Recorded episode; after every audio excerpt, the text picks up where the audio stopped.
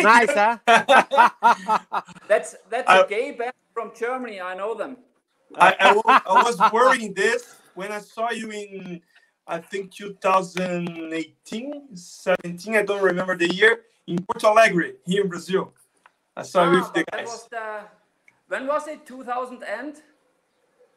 The 2018, I think. 18. Probably. Did we play Porto 18. Alegre? Can't remember. Don't remember. 18. Too many shows. I, I mean, I, I, know I can remember quite well where we played. But was on a Pepsi, Pepsi on stage. Uh, you you were playing the. I, I think this was the last tour. A Pumpkins United thing, right? Yeah, yeah, it was Pumpkins, Pumpkins United. Yeah. Ah, I didn't. I've completely forgotten that we played Porto Alegre with Pumpkin United. I can remember Porto every place, but which sure it was.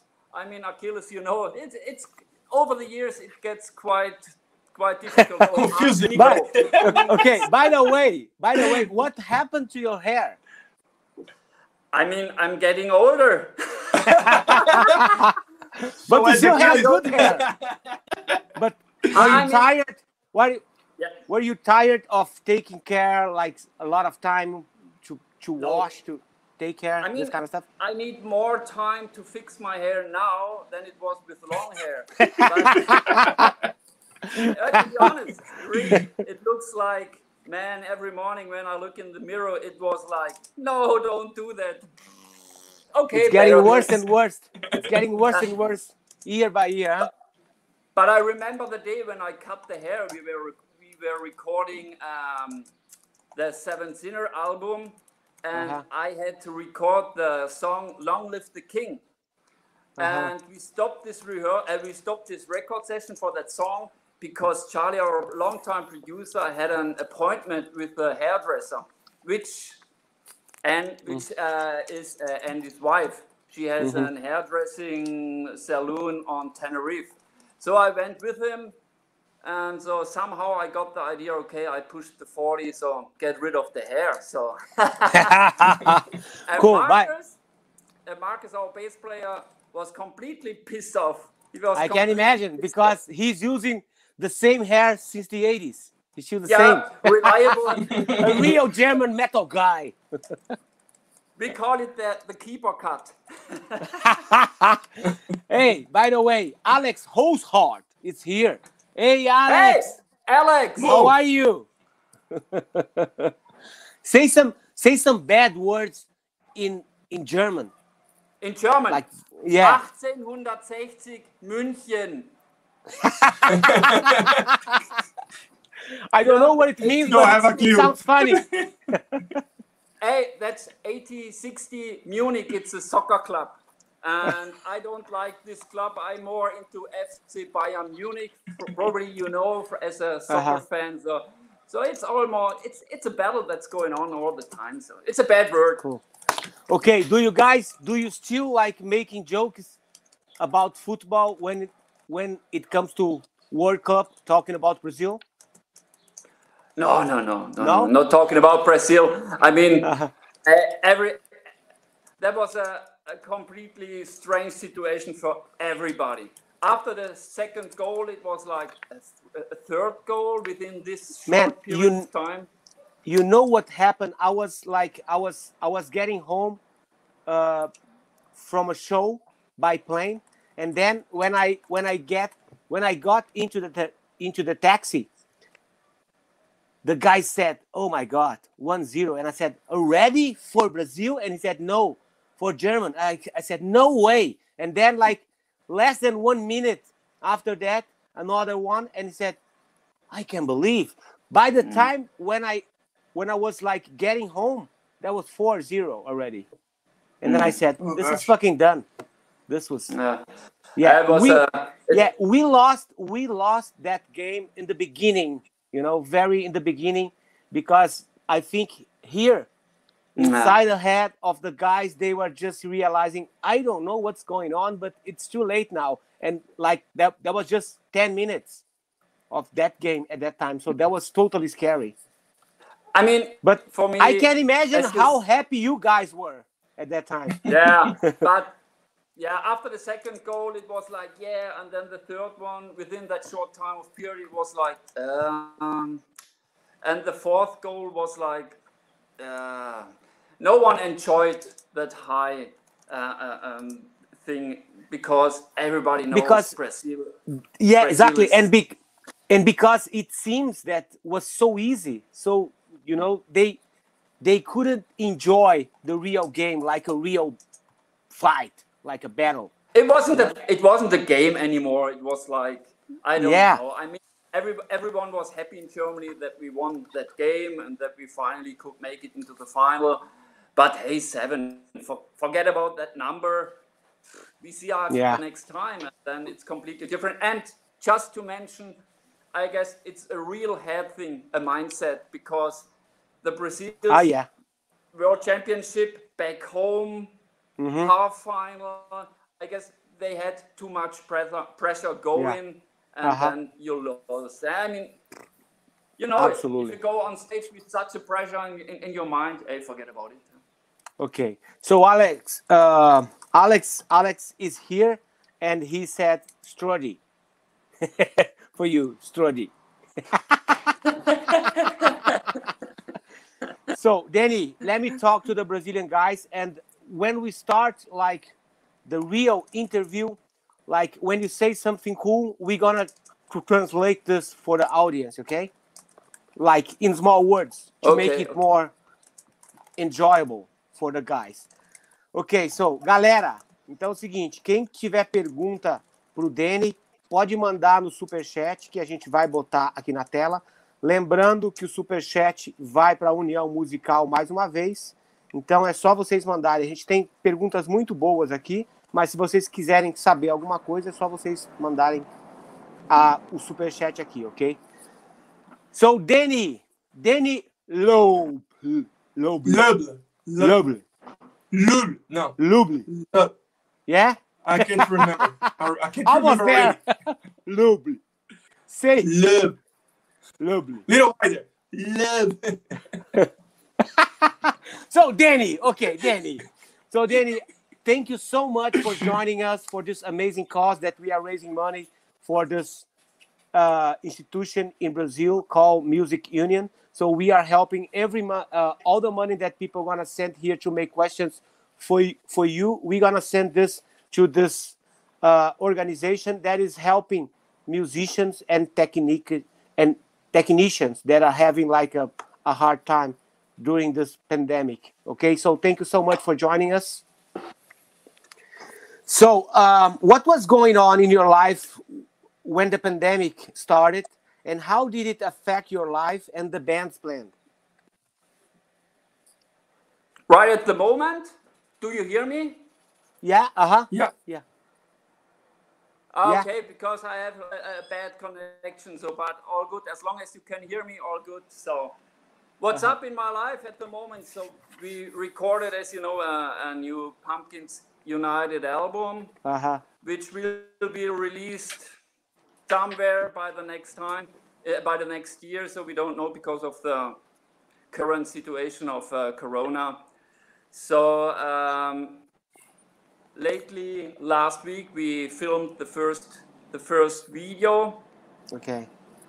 uh, uh, for the first single uh, and we had a photo shoot and now we're back on vacation waiting what things doing with us huh? Okay, but were you guys planning to do something this year with the band, like shows or festival, or you are just focused in recording the new album? i mean uh, the recordings has been done Uh-huh. so the mix has been done so we have as you know we have to postpone uh, postpone the tour to the next year for the next year but nobody knows exactly what will happen then you know Uh-huh, if we can yeah. play the shows so we are still back home and waiting and in between i do some recordings for german artists or just to be honest, I enjoyed the first time that I'm in that I've been in Helloween. It's the first time that I can that I have or find time to practice and that's what I really enjoy at the moment to practice a bit. Okay, cool. So, is there anything new and productive that you are learning during this pandemic, and how are you enjoying your free time? What I've learned through this pandemic, I mean, um, a lot about height washing your hands and all that stuff and about virus and so that's what yeah amen. Even in the gym after a workout you have to clean the weights and all that stuff what i didn't what i've never had done before. So now i realize wow what an arsehole i've been for such a long time you know i mean you didn't care. I didn't care about height in the gym or height in, in wherever i was so that's what I've learned to be more um, about yeah washing hands and keep distance and all that stuff. And mm-hmm. to be what was the second question? The the Again? second question is uh, how are you enjoying your free time since you were always on tour, you know? And how are you enjoying? Yes, I how... said I really enjoy so, like, uh, do you have a, okay. a routine? I really. do you have a routine where you do things at home and then you go to the practice room, or you every day is a is a blank sheet and you start doing whatever you want? no, no, no, no. I I really I'm a German. so that's why that's that's why course. we are that's why we are laughing about you when you were trying to get connected and your camera was not working. yeah, yeah, yeah, yeah. oh man, I can tell you. Yeah, I make a laugh about myself. hey, why not? But but uh, of course you need to have a daily routine you know mm-hmm. and so i get up six in the morning i'm an early bird and then i go six straight in the to morning the gym wow so six half past six yeah something like this yeah mm-hmm. so and and and then uh, i go to this gym keep going keep okay going. i go uh-huh. and then i go to the gym for two hours or one hour depends on how many people I bump into to have a nice chat with. Could be two hours, and then I go back, have brekkie, and then I enter the rehearsal room for yeah, at least three, three, four hours, and then I go back, fix a little bit food, dinner for my wife and me because she has a daily work uh-huh. out to do in a point of a job, you know and then we spent the night together, and that's it. That's cool. So, uh, has the band spoken fr frequently during this pandemic? Who is your closest partner in the band? Like your best friend in the band? My best friend in the band is my manager because he gives me the money. and and how how often are you guys chatting? Do you have like a, a WhatsApp group where you can talk daily about what you guys are doing, or you are German guys and you want to stay away from each other when you are not touring?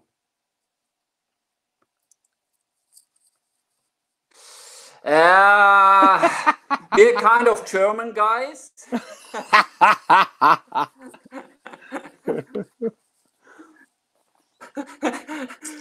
and of course, we do have a WhatsApp group where we uh, texting back and forth some funny jokes and stuff and talking about some whatever it's up to. And jamming, we never jam except uh, tourists coming up. So then we go into the rehearsal room and jam a bit because we are spread all over Europe, you know, Tenerife, Hamburg, Berlin, and wherever, Switzerland, mm-hmm. ah, okay. Czech Republic, I, I guess now. So it's quite difficult to get together for a short, spontaneous uh, jam session. So it has to be well planned because it costs heaps of money to get the people yeah. together. Uh-huh. So, but we just do some WhatsApp stuff uh, and do some phone calls, and yeah, hey, that's it. That's enough. I mean, we've been on tour for such a long time, mm-hmm. and we can do with a little pause. I totally understand. I totally understand. Idea. Yeah. So, how did you join the band, and what was going on? Uh, what was going on in your musical life when they call you to join helloween and how did that happen? And how was your audition? Uh, actually, I um, oh man, that's 15 or 16 years ago, huh? Uh-huh. And I mean, with my former band, we were already recording at Andy's house or studio ah. on Tenerife, so we can we were in contact with each other, and so mm-hmm. we had the same producer, Charlie.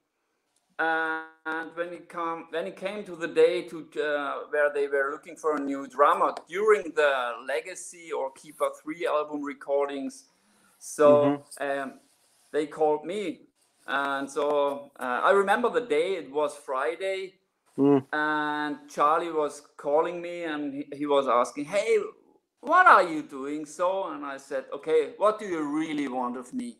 and he said, "Okay, at least uh, in Stuttgart at the airport, there is a ticket to Tenerife waiting for you. Just take the uh, ticket and take the flight and come down here, and the rest you will see. So I took the flight. Wow, just I like that. I mean, uh-huh.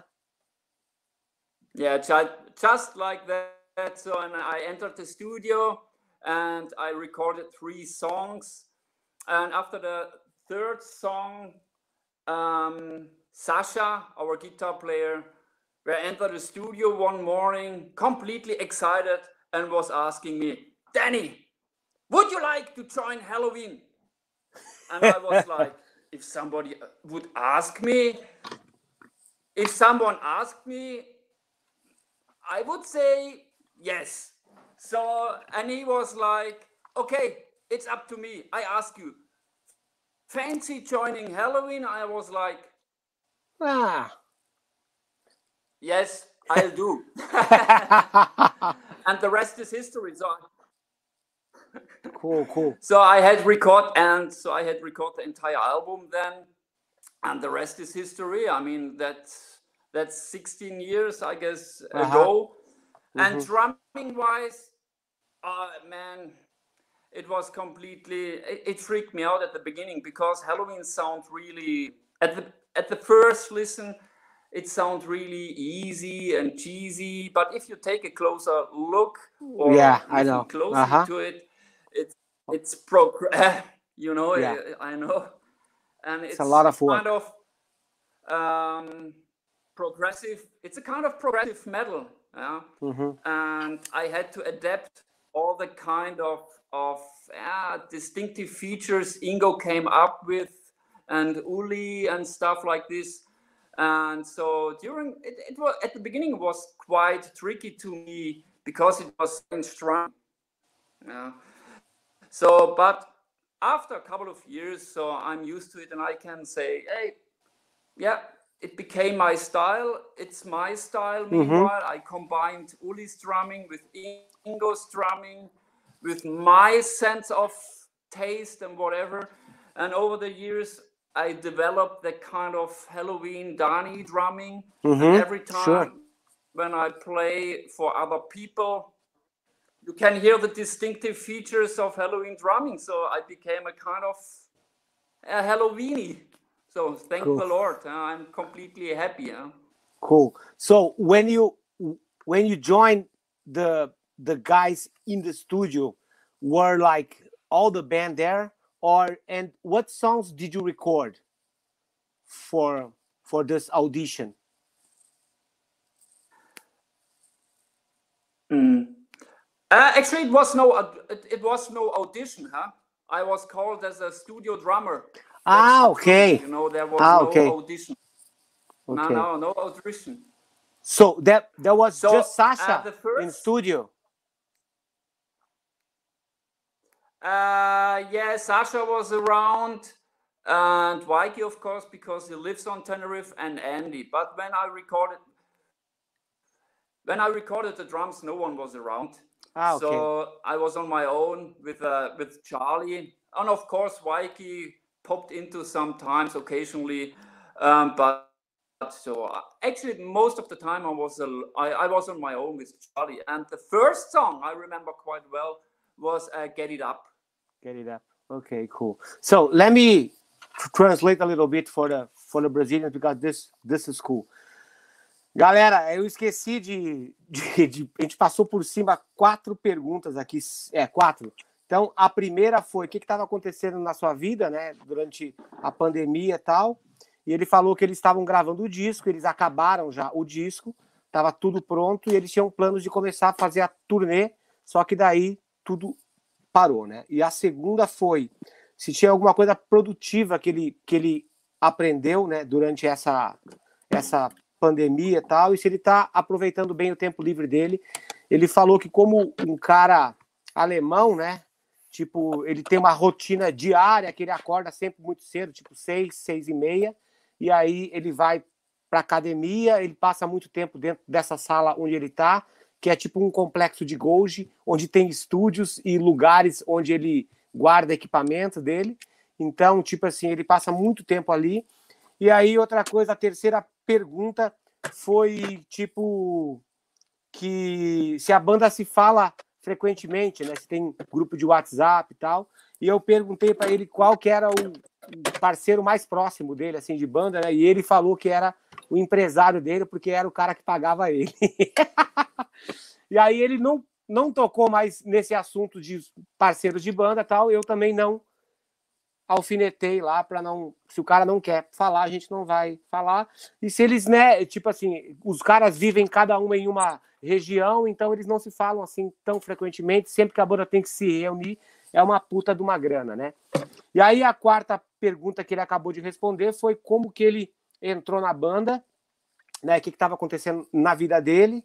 E aí e eu perguntei se tinha uma audição. Como o áudio estava meio atrasando, eu não entendi muito bem uma parte. Perguntei outra vez sobre, sobre que músicas que ele fez a audição, mas aí ele falou que não teve audição tocando músicas do Halloween, que ele estava na Alemanha, o Charlie Bauerfeind, que era o produtor, né, que pô, foi até produtor do Angra no passado, junto com, com o Sasha, e aí, tipo, ele falou que esse cara ligou para ele e falou: Meu, tem um tem uma passagem de avião, vem aqui pro, pro meu estúdio. Não, vai pro vem pro estúdio em Tenerife, que é o estúdio onde o Andy Darius, o estúdio do Andy, né, onde onde ele vive.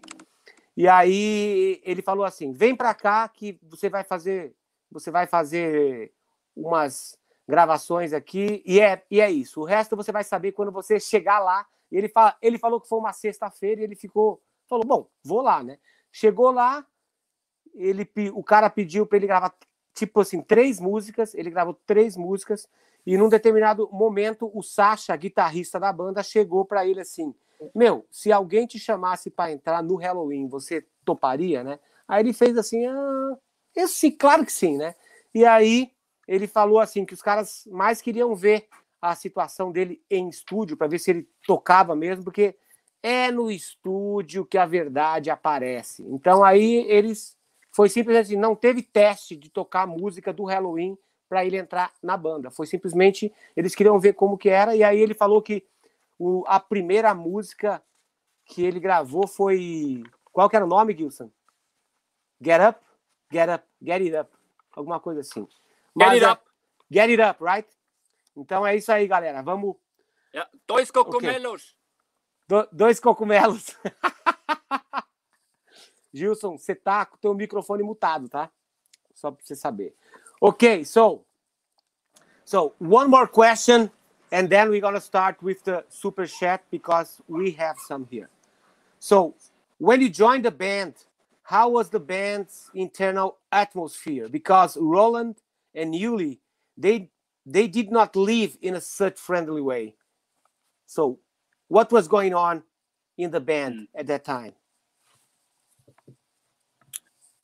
Uh, it was, uh, yeah, it was kind of tricky uh, in every way. Uh, they were kind of in a slump, you know, because of the market wasn't good uh, at this time, and they uh, they changed uh, management. They uh, changed to a bottom row where we are. Where we've been now for 15 years. I guess they came on the table at the same time when I joined the band, and so the drummer thing. I mean, when you record a, a, a record and the drummer doesn't work or they you have no drummer so it, it's yeah they were kind of in a slump as i said and uh, yeah even though they were they were in a good mood even though it wasn't a tricky time so and but we didn't talk that much about uli and and and roland at this time so we okay. were more into into the future and and yeah, at the to get the situation uh, tackled, we were kind of more focused to what's what was up back then, you know. Mm-hmm. And Helloween is another band, or the guys Weiki, Andy, and Marcus, and so they guys, these guys aren't any bad rapping boys. They do not bad rapping about mm-hmm. uh, former members or whatever, you know. Okay. Of course, we were we talk we talk about it time to time mm-hmm. to get that thing uh, tackled whatever but there's no bad word at all so um, that's cool every former band member every former band member uh, uh, um, such as uli or, or um, roland mm-hmm. both of them were quite uh, important for a short period of time and they left sure. for the band and they left their footprints and mm-hmm. so the boys know this quite well. So no bad rapping at all. And of course, as said, we talk time to time about it, but no bad words. So. Okay, the, cool. The mood was actually quite good, even though they were kind of uh, concerned about the future because of the change of the management and the market and so on. But mm-hmm. now everything has changed and we are completely up at the pinnacle probably uh, of our career with this uh, pumpkins united thing and the band is bigger than ever yeah and even with even with uh, kai uh, and michi so we gel together now uh, after three years on the road and i can say hey we became a real good friendship uh, we got a real good friendship and yeah, we enjoy what we do, what we are doing, uh, um, and hope the fans do it the same way. Yeah. Mm-hmm. Cool.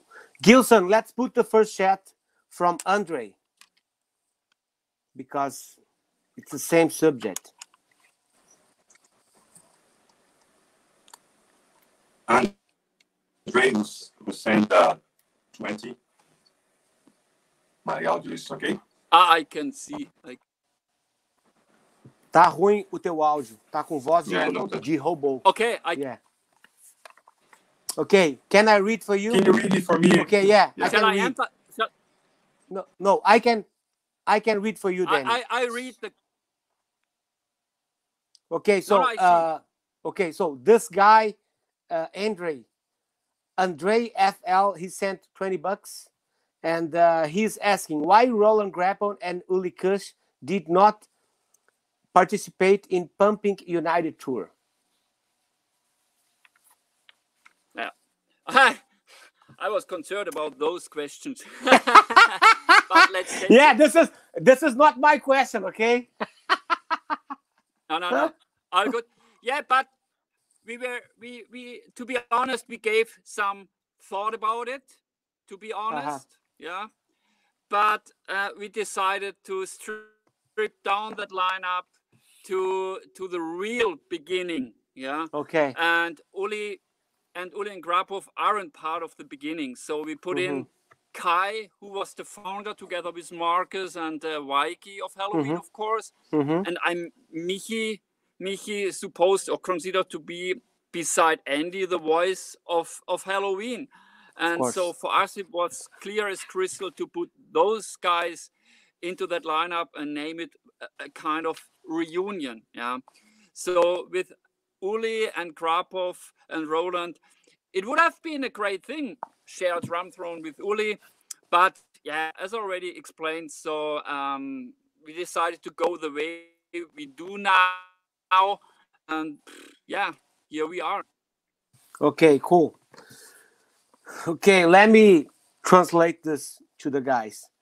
Então, galera, eu perguntei, eu fiz essa pergunta junto porque a, a pergunta que eu fiz antes foi exatamente isso, né? Quando ele entrou na banda, como estava o clima na banda, porque o Roland e o Uli, eles não, eles não deixaram a banda de forma muito amigável, né? E aí, essa pergunta aqui do Andrei foi o seguinte, por que que o Roland e o Uli não participaram da Pumping United Tour?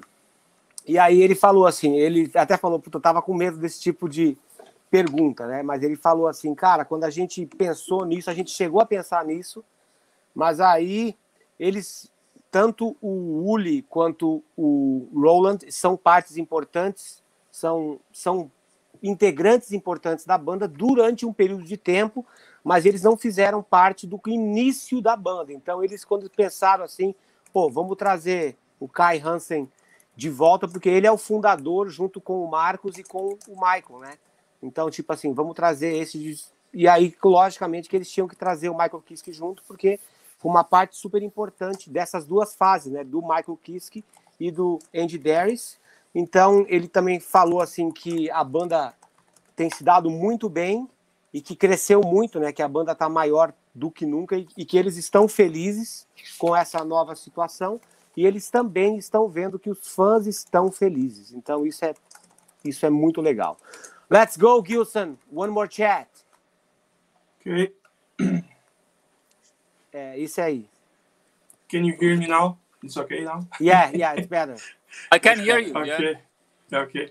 Uh, S. Schneider, who uh -huh. 20 bucks, say Dani's awesome. I read that, that Andy Deris said once that uh, Dani recorded my God, my God-given right without a metronome. Uh, I want to hear from Dani about his drum kit with the four kick drums. ah, okay. Did you got that? Yeah. Okay. Seven Sinners. Seven, Seven Sinners was the first album we decided to go back a bit more to that non-overproduced and polished record stuff. So we wanted to go back more to the 80s, mm-hmm. you know, where the records were recorded or made without any click. So, and um, we checked it out. Uh, that was the first time I was a bit concerned about it. I mean, I was a bit uh-huh. flustered and nervous. So, wow, to record such kind of music. I mean, Achilles, you know quite well what I'm talking about. Uh-huh. record Absolutely. nowadays fast stuff without the click could be an experience in the yeah. studio. Uh-huh. So, I I entered so we checked it out and it turned out to be to sound great and everyone has to follow that natural human click and during uh-huh. the recording process i was more i got more i was more yeah i got more into it uh-huh. and so it turned out to be a really cool sounding human sounding album again as it was in the 80s so cool. uh, but of course a bit more refined nowadays because of the knowledge of of timing and mm-hmm. precision mm-hmm. and stuff. So that was the reason. So we did it with um, with Seven Sinners. With uh, what was the next album? Straight Out of Hell. So now it comes to ah and God Given Right. Okay. Uh, but and this time, this time this new Pumpkins United album we brought in on top uh, we brought in a tape, a rolling tape machine. We recorded wow. the drums. I saw some tape. pictures of you guys in the studio. And the, that this tape thing. Amazing. And that was that was amazing. I've never thought that big difference. It it, it sounds so I can't I can't explain. You have to hear it. It's completely yeah, different to mm-hmm. uh, when you record with HD only. You know, it's so mm-hmm. warm, more pressure. Yeah, it's almost a kind of the refined '80s sound. Mm-hmm. Yeah, uh-huh. pa- I'm speechless to say so. Okay, but it cool. takes a lot of stress. and about four bass drums. Uh-huh. Uh, I don't have four legs. Okay, that's true. But it looks great on stage.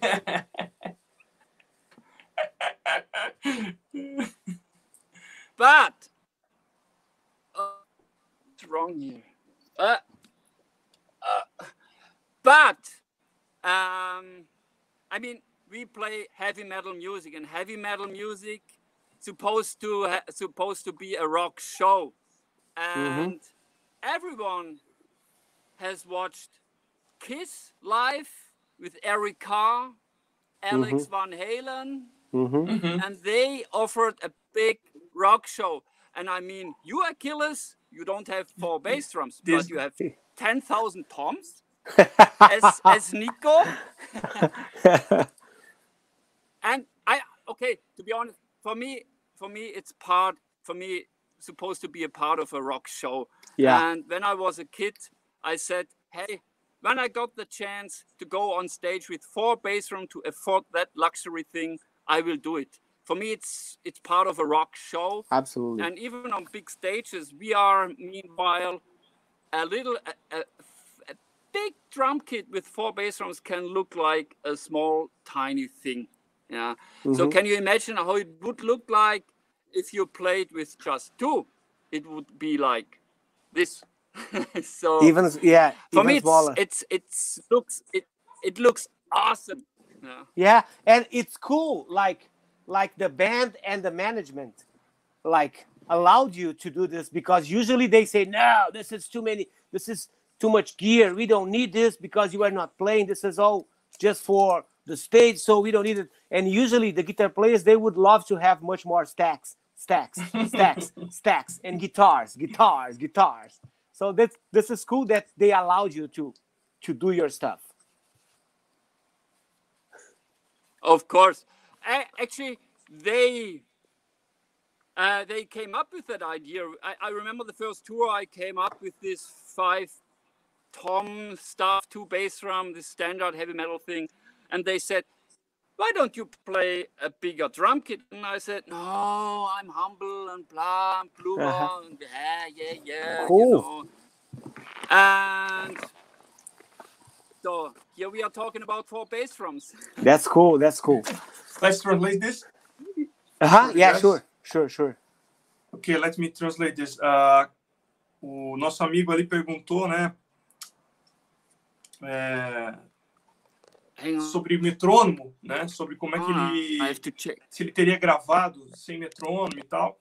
E ele comentou que desde o Seven Sinners, em 2010, eles passaram a, a experimentar aquelas, aquela, aquela coisa dos anos 80, né? De gravar a bateria, a banda inteira, gravar sem metrônomo, que era como era feito antigamente, para dar uma cara mais humana para o trabalho. E, e agora, nesse último disco, inclusive, que eles estão trabalhando, e isso tem até algumas fotos também na, na página do, do Halloween que eu já vi, eles estão trabalhando com, com, com rolo, né? Trabalhando não com di- digital, mas sim gravando em fita. E ele falou que isso dá um som impressionante, com mais pressão, mais quente. E ele está muito empolgado com essa sonoridade que eles encontraram agora. E a outra parte da pergunta falava sobre os quatro bumbos, né? E ele falou, cara, isso é um show de rock e, e é isso. Ele, ele acha legal. Citou Alex Van Halen. Que mais que ele citou aqui? Ele citou Eric Carr. Ricardo Kiss, o próprio Aquiles com os seus 500 tons e tal. É. Também usa quatro bumbos, não usa, Aquiles? Eu tenho no kit do Brasil, eu tenho, né? Aqueles É, quatro eu bits. lembro. então, isso faz parte do show, né? E, e- e o Aquiles ainda complementou perguntando se, se nunca pegaram no pé dele, né? Porque normalmente o manager dá uma tenta limar e, e, e ele disse que não, e isso é legal, porque o Halloween, querendo ou não, é uma banda de, de guitarristas, né? Que sempre tem guitarras e mais guitarras, e mais cabeçotes e cabeçotes, e deram esse espaço para ele também. Legal. So I I saw like some pictures of your recordings and I saw that you were were using Ingo's kit that he played back in the day. How how was that feeling for you? And how was like the Oh. drum sound? to be honest, um, uh, to check to checking out if it works, um, this guy who bought uh, this drum case, Mike, his name from Hamburg. I bumped into him at the really last show we did together with the Pumpkins United, and he came up uh, during the uh, after show party and said, "Hey, listen, guy, I I bought the Ingo drum kit." And I thought, oh, that's a great, great idea.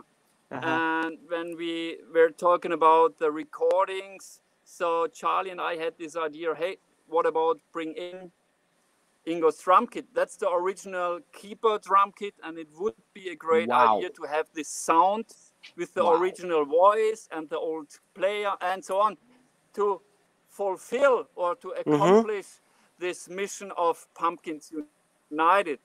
So he sent me a couple of toms to check it out and with uh, drum heads and stuff, and now it comes. So I I put on some some pinstripe, Remo pinstripe, because that's the original sound from the 80s, even though uh-huh. I haven't yes.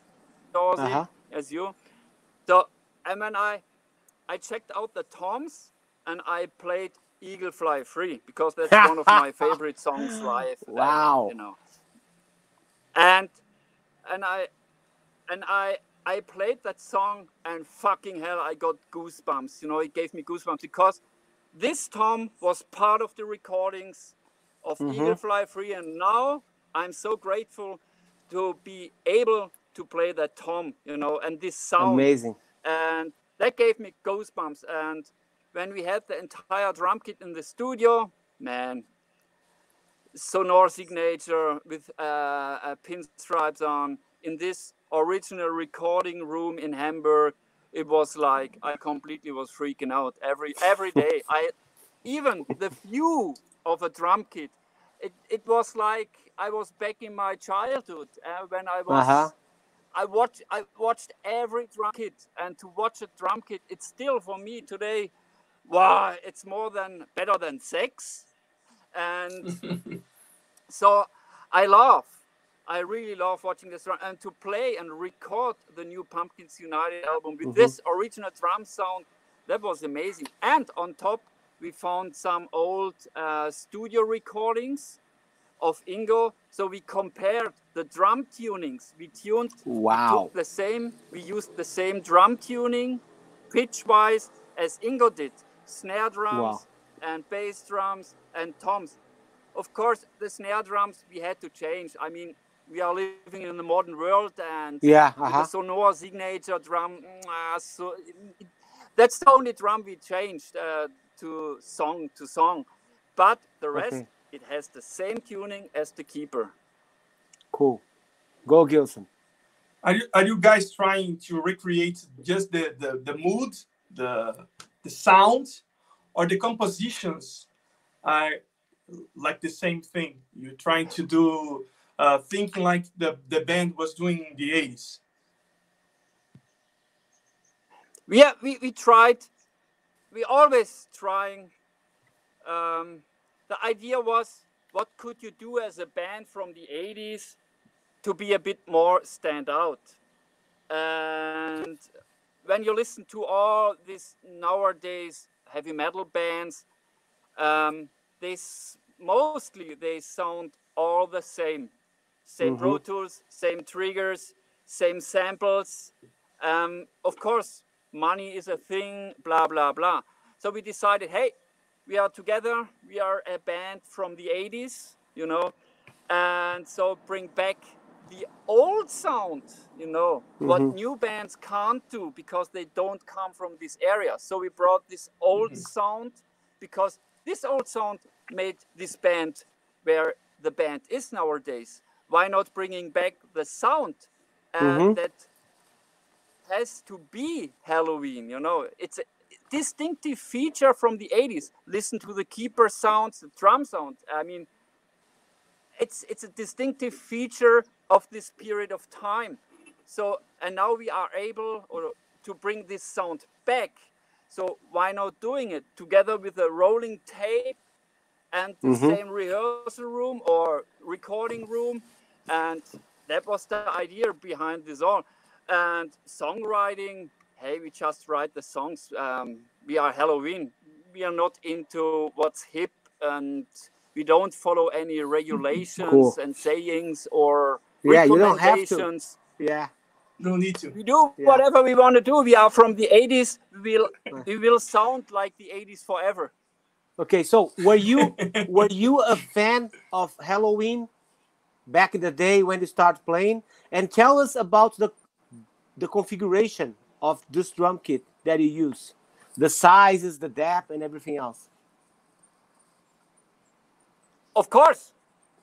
I mean, uh, of course, I was a fan of the 80 metal at all. Okay. Uh, cool. Not only Helloween, but but Helloween is a is a part of my record vinyl collection. And Uh-huh. the crazy thing about this is, uh, from a certain point in my life, and now it comes, I knew the day will come where I play for this band. Amazing. I knew it. Amazing. When I was a little kid, when I was a little kid, somehow at a certain point in my life, I knew I'm going to make it. That, Wow, that's- uh, this band will be my band. I will be playing for this band at a certain point in my life. That's crazy. When I got the phone call, I realized what the hell is going on. Not what the Cool. hell, what the heaven is going on. Yeah. Because I believe in God. So Cool. um, so I completely was freaking out, and sometimes I have to tweak myself. Or hey, it might sound superficial, but as a, a dream came true. You know, I live my as you. We are drummers. We can make a living with our drums. It's uh, Yeah. we are blessed, and hmm and to play. It's I, amazing. I always wanted to be a, a I always wanted to be a, a band drummer to play in a band, and Cool. it's it's crazy to think about or talk about Helloween. I mean, I've been in the band for so long now, and it's crazy. It's just crazy. And what was the question again? Configuration of the drum kit. Ah, the configuration. Right. It was a. I used a 10 by 10 tom, a 12 by 12, a 14 Wow. by 14, a Power toms. 15 by 15, Wow. and a 18 by 18. Wow. No, 18 by 20. uh, 18, 18 by 20 stand tom. Man, My God. the space between the floor and the rim was Like this. two centimeters. I never I I never saw was I never saw uh, like a floor tom 18 by 18. It's always 18 by 16. So I can't imagine the sound. And especially like when it comes to drums like Sonor, it's this thick, right? hey, it's a it's a bucket like I don't know, like a skyscraper. Uh-huh. But the sound, the sound of of those shells, I had to play on those. Oh man, it's an erection. what up what about the bass drums? 22 by 22 or 22 by 18? Again, What about the bass drums? 22 by 18? Achilles? Yeah. Can you hear me? Ah, the bass drums Yeah. 20, 22 by 18. Ah, okay, cool, standard. Okay, let's translate this because this is a real, re, really cool information for the guys. Você quer fazer, Gilson? Começo eu tava focado aqui no, no chat. Comece aí. No começo, qual que era a pergunta? Ah, tá. Eles eles estavam falando de bateria e tal. Aí eu falei para ele, né? A, per, a pergunta 7 era tipo assim: é, como foi para você utilizar o, o set que, o, que era do Ingo, né? E eu, e eu não sabia dessa história. Eu achei que esse set tivesse com a família dele ainda. Eles foram lá e pegaram. Mas ele contou que no, no último show da, da turnê que ele fez, ele encontrou um fã, veio até ele e falou para ele: Cara, eu, eu que comprei a bateria do Ingo, que ele gravou os, os Keepers tal, não sei o quê. Aí ele começou a trocar ideia com esse cara e ele e o Charlie tiveram a ideia de experimentar essa ba batera, né? Que, pô, que tem mais de, sei lá, qua quase, sei lá, sei lá, uns 30 anos. E aí ele, ele pegou os tons dessa batera só, né? Botou umas conf- pinstripes. botou umas pinstripes que ele falou assim, mesmo eu sendo um artista da Evans, como você é, eu, eu queria buscar aquele som que o Ingo tinha na época, e aí a gente ficou prestando atenção na afinação que ele usava, tal, para chegar o mais próximo possível. E aí eles falaram assim, bom, já que ele a gente tocou tá- Eagle Fly Free. Aí ele tocou Eagle Fly é, Free. é, exatamente, ele tocou Eagle Fly Free e ele falou, cara, eu não acreditei naquilo que aquilo estava acontecendo. E aí, mais no fim, ele pegou e falou uma coisa que foi muito legal, assim, que eu perguntei para ele se ele gostava da banda quando ele começou a to- tocar, né? E ele falou, cara, eu sempre fui fã da banda e eu não sei como, mas desde o começo eu sabia que um dia eu ia entrar nessa banda, eu ia fazer parte dessa banda, que ela ia ser minha banda. Isso foi legal pra caralho dele ter dito isso. E aí eu perguntei da configuração, né, meu? Pensa bem, uma batera tom de 10 por 10, 12 por 12, 14 por 14, 15 por 15 e o surdo de 18 por 18. Por 20, né? Não, não foi por 20 que ele falou? Não, ele falou 18 por 18. 18 by 20. 18 by the- 20 or 18 by 18? The floor tom. 18 by 18? Ah, oh, vice versa. 20, uh, uh, uh, what is it? 20 by 18. Yeah, uh, 18, 18 in diameter. 18. And 20. And the 20. depth. 18 diameter Aham. and 20. Fuck, it's even bigger. Ok. Então é isso mesmo. cara. Ele falou 18 que era isso aqui do chão. Fica- do chão, é. Os pezinhos ficavam isso aqui do chão. Cara, então deve ser um canhão, né? E os dois bumbos de 22 por 18. E, cara. A batera, tipo assim, a sono, elas são muito grossas. Não sei se vocês lembram que na turnê do Live the Death, do Iron Maiden, o Bruce Dixon costumava pisar em cima, Pular, né? pular em cima, assim, não acontecia absolutamente nada na batera, porque era dessa grossura, né? É. E aí, eu acho que acho que foi mais ou menos isso que É, ele eu, né? perguntei no meio disso sobre composição, se eles estavam buscando também a composição, Isso. além da sonoridade com dos anos 80, e ele falou, cara, a gente veio dos anos 80 e hoje as bandas soam todas iguais, então a gente tem mais é que usar esse, essa experiência que a banda tem, é, essa ah, os fãs e a sonoridade que a gente já teve, o que fez a banda foram os anos 80, então a gente está sem vergonha de ser feliz. Cool, é. né? Gilson, let's go for one more chat, please. ok, let me find it first. Okay. I can tell you which one. It's the Eder Andrade. Yeah, is that there? But I think we he already uh, responded that, that question. Yeah, exactly. Yeah. But. I'm gonna read it anyway. Okay. cool. Uh, TV Maldita, best YouTube channel ever.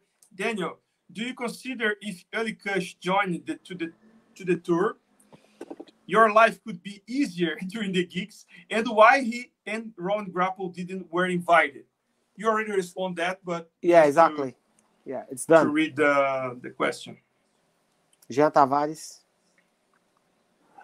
Oh. Okay, I read. Uh, could you? Yeah, actually. Can you hear me? Yeah, exactly. But Yeah. this one you already replied. This is cool. We are just putting here. It's done already. Tá puta de um atraso, né? Yeah. Vai lá. Because the connection is really, really bad. I Yeah. just, I just hear bits and pieces. So Ok, so. Jean Tavares, dois reais. Tell about old olds. That's gonna. go- Não, isso aí. Não, Ah, não é- é piadinha. This is, this is a Brazilian joke. joke. Brazilian jokes. David Arruda. Eu lembro. Você tem, você- tem que ler antes, Gilson. É, eu não li antes. A galera não, não Can I read this? Aham. I do it slow for the connection. Dave Yahuda, who sent 1890. How was the drum solo duo with Ingo on Pumpkin United tour?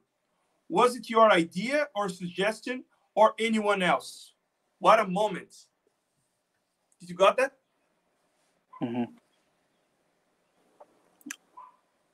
what a moment. Okay, do you hear me? Yeah, all good. Yeah, yeah. It's okay for us. Okay, um, we're talking about when we were talking about. Uh, okay, when we were talking about the the Pumpkin tour in at the end of when was it 2016 after the God Given Right tour, we had a a come together, a gathering with the, with uh, Kai, Michi, and all the guys who wants to be uh, wanted to be involved. So um, our tour manager Kosta, I guess you know him, Achilles. Yeah. He had a great idea. What about bring bringing Ingo uh, with us on stage? So, and I thought, hmm, let's give me thought to to this. And I was tossing around with ideas, and somehow it clicked, and I had this idea of why not cutting a video and pretend doing a drum solo with him, drum battle. And it ended up with this amazing drum show with Ingo every night, which was, was a, a highlight for actions were quite overwhelming. And um, at the beginning, sometimes my eyes because we're touching and to see Marcus and the old guys uh, standing at the edge, at the side of the stage with tears in their eyes. Wow, man, that triggered, prompted me on to do even more, but it was quite emotional for, for every of us. Um, almost every night it was, it was emotional through the entire tour, you know, to have Ingo with us on tour.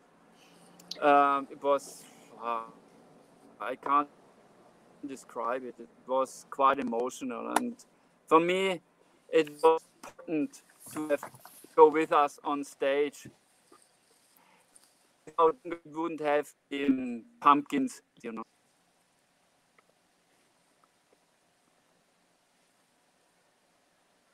O alemão entrou na caverna definitivamente, cara. A minha, a minha pergunta que eu tenho para fazer é desse assunto aí. né? É que é. Hey, Danny. So, I think it's better you try to find another room because your connection is very, very bad now. We can barely like hear you.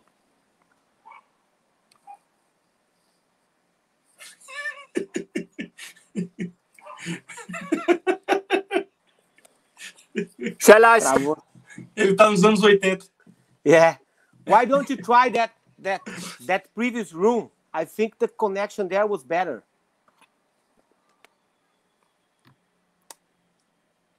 Vai responder nessa aí, Gilson, enquanto a gente volta no túnel do, do tempo. Vou tirar ele aqui. Esperar que ele volte. Respondendo o quê? Responder. Então, a pergunta que a gente perguntou, né? Tipo, perguntou para ele sobre sobre o rapaz aqui, o David, né? Falou se, se esse negócio do solo foi dele, a ideia de trazer o Ingo de volta para essa turnê se foi dele, né? E ou se ou se foi de mais alguém, né? E aí ele fa ele disse que foi do Costa Zafirou, que eu conheço esse cara. Ele é batera, ele foi batera do Pink Cream, então eu conheci ele através do Dennis Ward e ele também tocou naquela banda Unisonic. Ele era o batera dessa banda e ele e, e ele também é manager do Halloween. Então ele ele trabalha. Eu me lembro que quando a gente entrou em contato com o Michael Kiske para o Rock in Rio foi esse cara que, com quem a gente falou para fazer a negociação toda, né? Então, tipo, ele falou que foi muito legal, foi muito legal e que era muito emocionante, que quando ele estava fazendo, quando ele pensou nessa ideia que o Costa disse, porra, seria legal se a gente trouxesse o Wing, ele falou assim, pô, a gente podia botar um pedaço do solo dele e a gente fazer um negócio junto todas as noites. E ele falou que ele se emocionava muito, né? Que foi uma ideia muito boa e que funcionou muito bom e mostrou, né, a importância que que o que o Ingo sempre teve na banda, né, cara? Eu costumo falar assim que o Ingo acho que foi o pioneiro assim no power metal assim, tipo, foi o cara Uhum. que que deu uma direção diferente, né? So, can you can you hear me? Ah, mate. I don't. So, Dani, I think the connection in the other. I can room, you hear you? I I can hear you. Yeah, yeah, so, but not as good. I know, but the the I have The no connection- idea what's going on. So okay, the connection was better in the other room. I think you should go back there.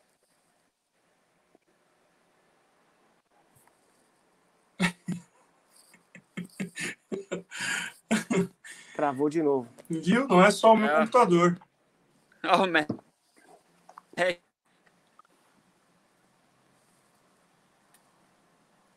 Alemães também travam. okay, give me. hang on, hang on. Okay, yeah, go back to the go back to the other room. Enquanto Tá isso, a gente vai falando em português. O que eu, o que eu que fiquei impressionado, cara, é que já deu para ver o quão ele é altruísta com relação ao fato de ele ter entrado numa banda depois, assumir o trabalho de dois bateras que fizeram algo sensacional, importantíssimo para o heavy É. metal, É. e ele aparentemente realmente não se incomoda com isso de tipo, não vou dizer virar, ficar na sombra dos caras, mas de, de realmente levar levar à frente um trabalho que já estava sendo feito e não sabe impor o próprio estilo É. ou a própria Aham. sonoridade. né? É que tanto, né, foram duas épocas que foram muito muito foram períodos muito fortes, né, Uhum. da banda, né? Tipo, tem discos que são muito clássicos daquilo ali, né? E eu outra coisa que eu quero saber se ele sabe o que que o Uli Kush anda fazendo. Da vida. Se ele parou de tocar, se ele não toca mais. Vamos esperar ele voltar da caverninha do Dark. Porque a Mas caverninha de do Dark. o ca... a Até porque o Dark é na Alemanha, então ele deve É, né, exatamente. É, eu tenho que então, até perguntar para ele sobre o TV Show Dark. se ele participou, se ele fez. Se Ele tá lá, eu acho. Ele, Nos é, anos ele- 80, inclusive. nos anos 80, inclusive. Puta, sensacional. é, Tudo fechou, cara. Meu Deus do céu. Eles foram para lá para gravar o próximo disco. É. Viu? Ele não voltou mais? Cara, ele. Não, agora tá voltando. Peraí.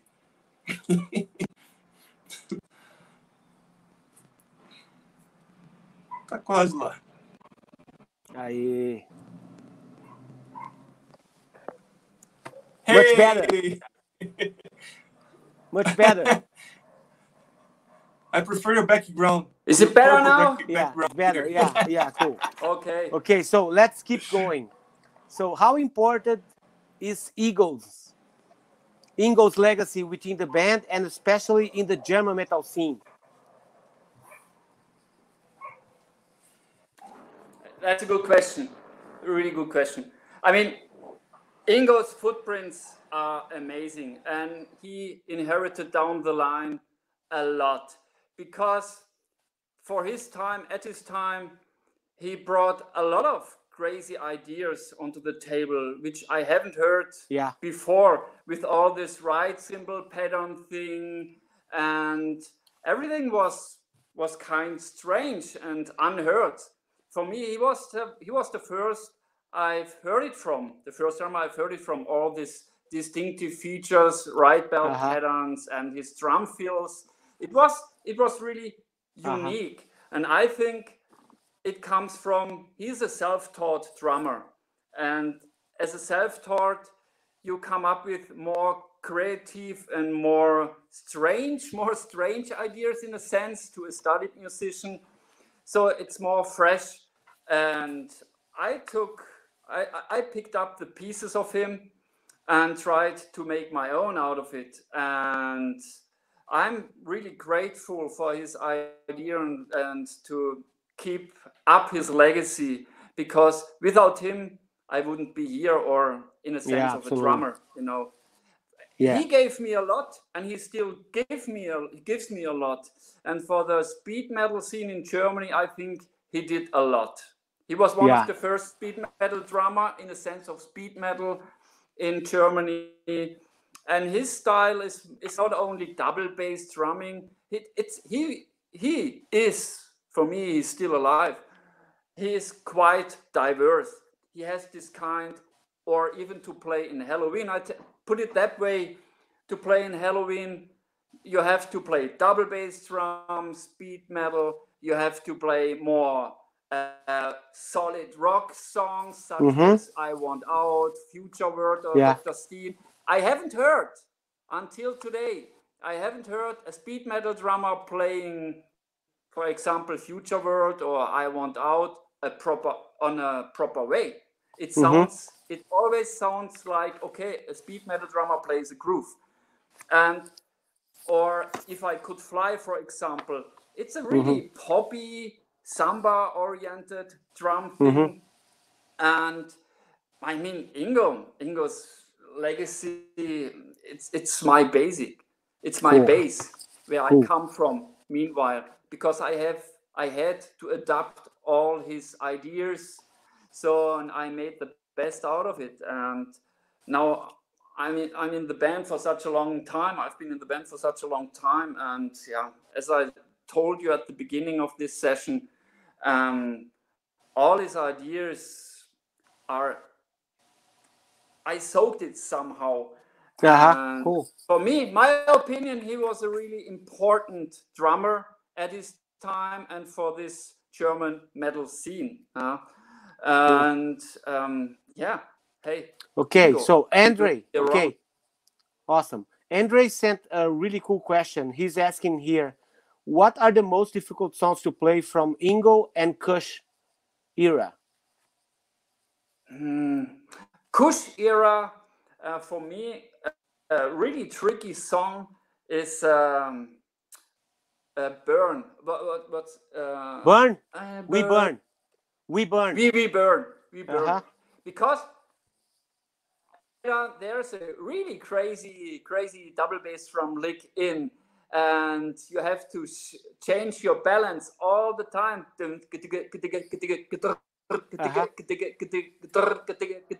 That's that's a tricky song for me, for my technique. Yeah, and Ingo, um, I mean, there's a tricky song from Ingo I mean, every song from Ingo is tricky because to to get up every night with his energy he brought in, mm-hmm. that's the tricky part. Mm-hmm. Now, even on tour, to keep up with his level of energy he brought in. Not technical wise, it's not that tricky mm-hmm. job, but, but the heart, the energy, the spirit of Helloween. That's a good explanation. Explain yeah. to explain the thing. That's a good thing the spirit of Helloween to keep this with the drums up, that's the most important and tricky thing for me. Cool. And for for me as as a player, I I can see that your style is much more closer from Ingo than Kusch. You know, when you like, I can I can feel like that that the way that you play, I can enjoy much more. Like I can feel the Ingo's spirit much more into your playing than any other drummer. It seems that you get that for you. Uh, That's cool. That's really cool. Thank you to hear that from a master like you. That means a lot to me. I mean, and that's exactly what I wanted to achieve. Yeah. Hey, man. To that was my goal to achieve.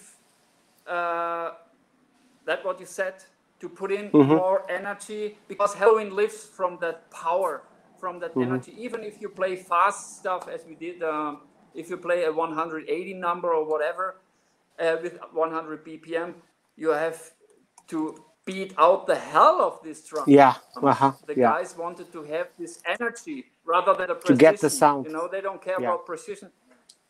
Yeah, and that's the magic keyword in Helloween. Hey, what's up? Come on. Cool.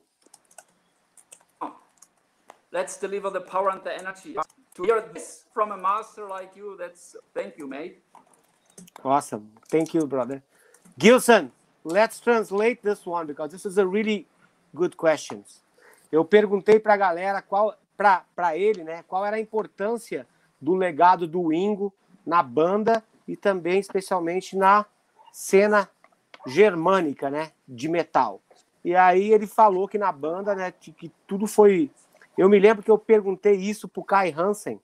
E, e aí eu peguei e falei para ele quando a gente foi gravar o, o disco, o show com o Edu, né? Falei, porra, um prazer ter você aqui, você criou as coisas, porra. Você, né, pô, você e o Ingo, vocês criaram um estilo de música. Aí ele ficou até meio emocionado, que ele tinha tomado algumas caipirinhas assim. E aí ele falou assim: é, cara, é impressionante, mas a gente fez aquelas músicas assim, tipo como a gente tá numa sala, assim, ó. Ele tocando, criando aquelas coisas e a gente começou a fazer as músicas assim, né? Então aí o Danny falou exatamente isso, né, cara? Que é importante pra caralho. E aí ele falou da energia do Ingo, né? Que quando ele toca assim, ele tem uma. A parte técnica não é tão relevante, mas que a energia que ele tem é super forte e a galera da banda quer manter essa energia no palco, né? Pra, tipo, eles não estão muito preocupados com precisão tal, mas eles querem aquela pegada, aquela pressão. E aí eu falei para ele isso, falei, cara, ó, entre os, eu como ouvinte, né, eu acho o teu, o teu estilo muito mais próximo do Ingo do que do Kush, né? E eu percebo que você tem muito mais, você se sente muito mais à vontade fazendo isso. E aí ele ficou agradecido pra caralho, porque ele sabe que eu também toco esse tipo de música, então eu presto atenção pra caralho nesse nível de energia que um batera tem quando ele toca, né? E outra coisa daí que eu que uma pessoa perguntou aqui foi qual é a música mais difícil da era do Kush e qual é a música mais difícil do da era do Ingo, né? E ele falou que a We Burn é bem difícil de tocar, né? Não sei se vocês lembram, mas tem aqueles aqueles aquela, aquele padrão de caixa e bumbo do refrão, né?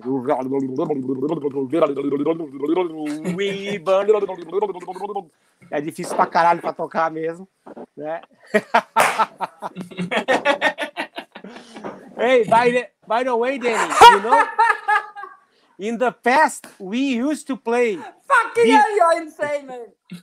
Hey, we used to play in the beginning of Hangar. We used to play before the war Eagle Fly Free, and also uh, uh, Dr. Stein back in the day. And I was telling the guys here that last Ah. year in last year in Brazil, we had Kai Hansen as a special guest to sing a song, uh, Temple of Hate, that we record in that album, The Temple of Shadows. And then, you know, he he had some caipirinhas before start rehearsing. And when he got there, I was talking to him, Paul, man, it's a pleasure to have you here because you know you are one of the creators of the style. And Ingo was like, like uh, he's still a benchmarking for all the power metal drums, and he's the guy that start all all this legacy. And he was kind of emotional, and uh, like, and he said, "Yeah, man, you know what? What is funny? We just we we create that style and that songs just like we are doing here. Inside a room and i was playing guitar and he was playing the drums so that was that was something magic for that time. So that's this is something that i want to share with you that was great to have kai in our show. And you know brazilian guys they love helloween they love kai. So it's really really cool to to share this little story with you do do we have one more chat, Gilson? From Power Metal, CL. Yeah. Come on, let's take some question. Yeah. Karim Saba from Power Metal from Chile. Ha! Viva Chile. can read the question. Viva Chile. Chichi Chile Lele. What are the places in the world where you like Okay, to shall I play the answer most? or? Yeah, yeah. sure. Uh-huh. Okay. The most uh, would you like to play the most? Uh, to be honest, I like the diversity of touring. To just play in on one continent or in one country would be uh, tedious at the end. I mean, I like playing in Brazil where the fans are completely go crazy Yeah. uh, and they've been topped by the Chileans. Uh, Argentina, I mean, South America at all. I mean, crazy fans. I like playing in Japan where, where they are more conducted, more more respectful in a sense. You know, I, they are more quiet after a song, which could be quite confusing, but it's respectful. and I like playing in, uh, in in Latin Europe, which is quite the same as in South America. Um, and I like it playing in North Europe, where they are more like, okay, you want that I clap my hands, so convince me. Okay, ah, I know, yeah. all. Okay. Tough guys, tough Uh, guys. One more song. Okay. okay. so I like playing all around the world. It might sound a bit superficial, but it is as it as I said. So um, to play around the world makes it diverse, and diversity is something I really like having in my life, Cool. rather than following one path. I mean that would be lame. Gilson, I think the next the next question is already done, Yeah, probably. right? Okay, and also the question nine.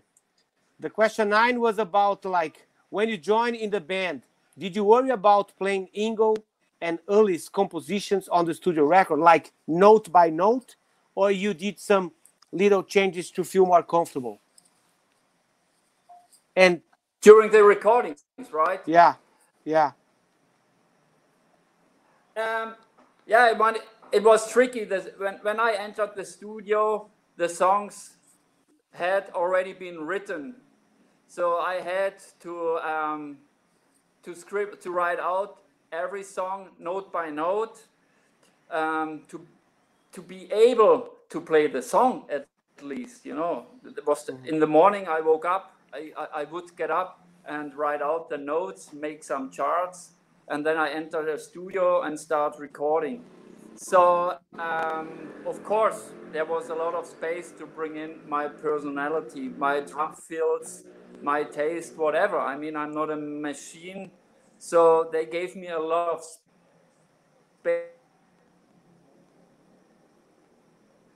space to. Um, uh, that's what I really appreciate. cool. Você colocou a, pe- a pergunta errada aí, hein, Gilson? Aqui eu tenho a 9, mas possivelmente o teu é a primeira a primeira pergunta depois da que, se, da que seria a sua. Então, galera, ele falou o seguinte, ó. Ele falou, Ah, eu, tá pergun certo. eu perguntei para ele, né, que tipo quando ele entrou na banda, tal, se ele se, se ele se preocupava, tal, em tocar as coisas. E aí ele ele ele disse que tinha um monte tinha uma diferença que ele tinha que se adaptar, mas que depois ele se sentiu muito à vontade quando ele começou a gravar com a banda, né? E, e a forma dele gravar era um pouco diferente, então foi uma adaptação que foi tipo que com o passar do tempo foi acontecendo. E você pegou mais alguma coisa, Gilson? Que eu estava mais preocupado em ler a tua pergunta que estava errada do que prestar atenção no que ele estava falando. Não. Não, é isso aí então. Então, beleza. So, então, agora é a questão 10, Gilson. How do you prepare? Sim. Okay? So, how do you prepare for a tour? And how do you maintain your practice routine when you are not on tour? Do you have a drum kit at home? Is this place where you are inside your building, like at your home, or it's another building?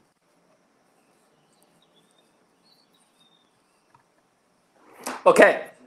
Um, first of all, um, before we go on tour, we put a set list together, which is um, which is quite difficult uh, because a band with so many legendary songs to put a great set list together, Yeah. it's almost pain in the arse. Uh, but when we finally, because there are so many ask for so many songs, so but we have a when we got it together, then I then I enter this enter my rehearsal room, which is next to my house. It's a little uh, I would say it's um, it's my woodshed, and I have my drum kit in there, um, my regular drum kit, uh, two bass drums, five toms, and all the same setup as on stage or in the studio. No four bass drums, just two bass drums, of course, and it's mixed.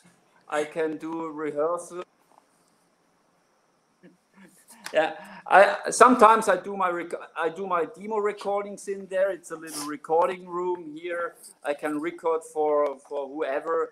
I'm being able it's a little demo studio not as expensive as a real studio but i can do uh, some appropriate uh, uh, recordings in here. It's set up all day long um, every day 360 days a week a, year. It's set up here for me. It's my rehearsal room as said and then I go in my rehearsal room and I try to learn the songs inside out and get it down pat, everything. And when I'm ready, I go to, to the rehearsal room of the Helloween Boys, which is uh, uh, not that far from here, maybe two hour hour a two hour ride, and then we have some rehearsals, and that's it. Okay. Do you guys like rehearse a lot when you are about to start a tour, like a week, or No. just a couple of days? No. Uh, we said we separated. Uh, we start rehearsing with just the, the musicians, not the singers. Of course. Of course. As always. they barely rehearse. They always say, "No, I'm Yeah. gonna save my voice for the real show."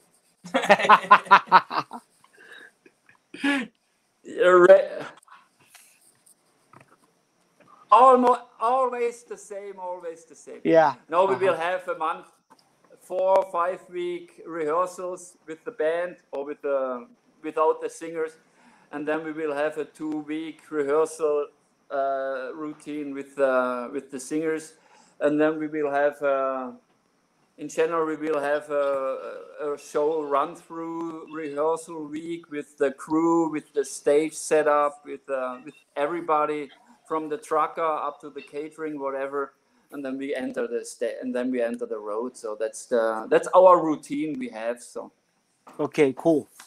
Então, galera, eu perguntei para ele, né? Tipo assim, que como que ele se prepara para uma turnê, né? E aí depois no final perguntei para ele também se o que que eu perguntei, Gilson? Nesse Do- final. Onde é, que ele, onde é que ele treinava primeiro, né? Na- É, exatamente. É, e depois, é. E aí ele Se eles pegou e falou, ensaiavam muito, né? É, ensaiavam exatamente, muito é, exatamente. Aí ele pegou e falou o seguinte, que esse lugar onde ele tá é tipo um complexo de Golgi, onde tem a sala dele, a batera dele, que ali ele tem o perto da kit casa dele. é, bem perto da casa dele, e ali ele tem um kit normal, sem os quatro bumbos, mas com os tons do tamanho que ele usa, tal assim. É. E aí ele falou que ele pratica, é, que ele microfona, que ele, que ele ensaia bastante ali, e depois ele vai para a sala de ensaio do Halloween, que é umas duas horas de carro. E aí chegando lá, eles ensaiam tipo uma semana, né? Só só a banda sem os vocalistas e depois a produção total mais umas duas semanas antes de começar a fazer as turnês, né? E aí a gente até brincou que os vocalistas sempre falam a mesma coisa. Não, eu vou ensaiar, vou salvar a minha voz lá pro show. Go, Gilson. The next question is all yours. Really?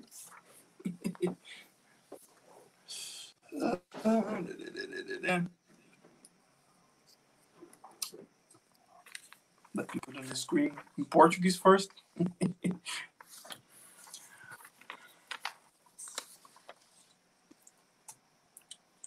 Find here.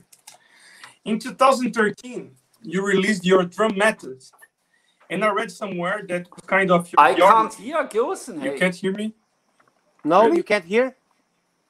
Yep. Can you hear me, Hello. Dani? I can't hear Gilson. No? Oh, gosh. Ok, I can hear you, yeah. ok. So, Oh I- gosh.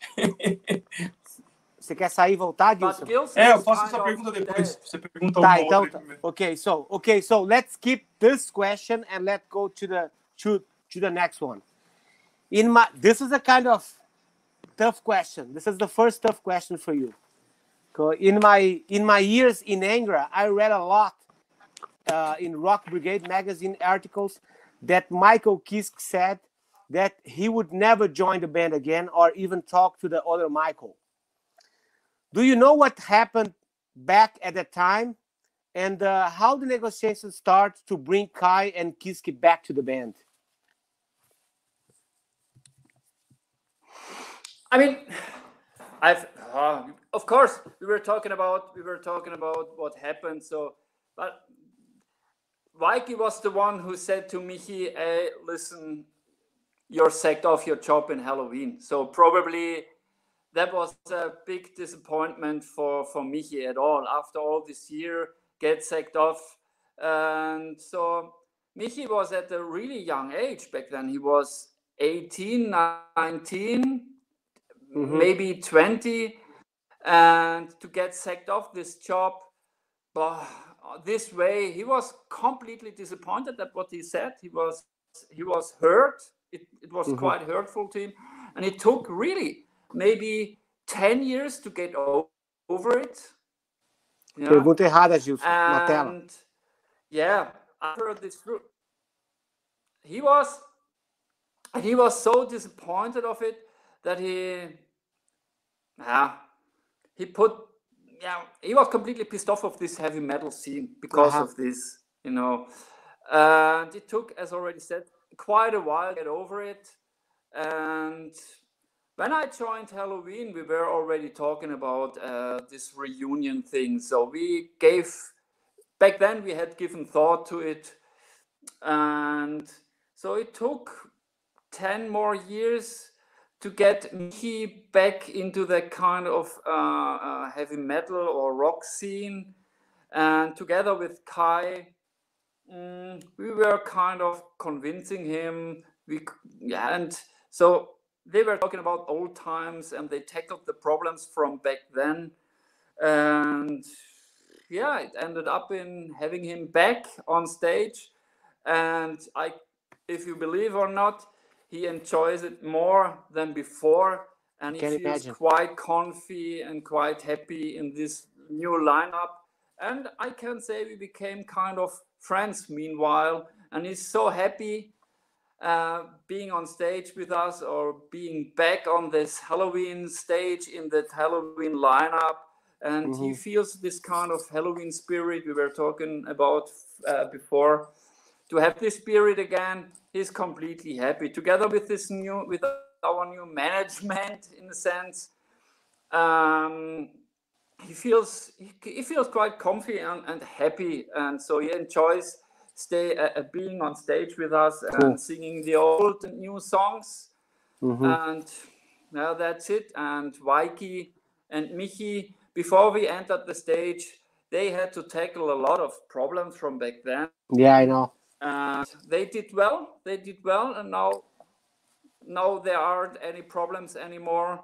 And I mean, hey, that's stuff from the old days. Meanwhile, we became older, more mature, yeah. and the time heals all wounds. And so, hey, all good. Cool. So, and uh, how was the first reunion and the first rehearsals with everyone together? Did you have a lot to discuss, or everything was decided before rehearsals?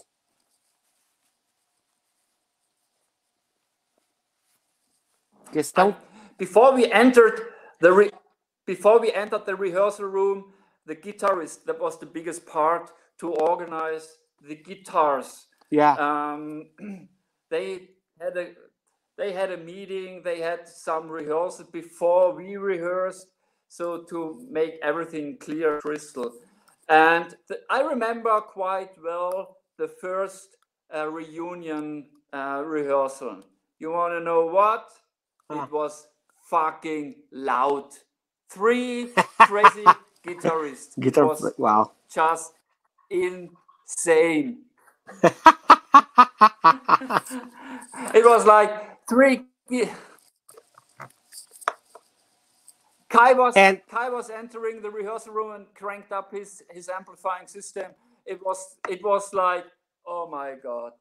No, and uh, not really. and, and everyone did like the homework like or they or they finished something inside the practice room or every everyone was ready just in shape and you just was just playing the songs through don't that, lie to me that would have been a dream that, that would have been a dream came true I can't imagine when, when everyone when everybody would have been uh, uh, uh, prepared. No, it was no. Uh, it was it was quite interesting. It was quite interesting. Uh, what which song? Uh, how was it? Uh, um, yeah, what was the guitar? To uh, no.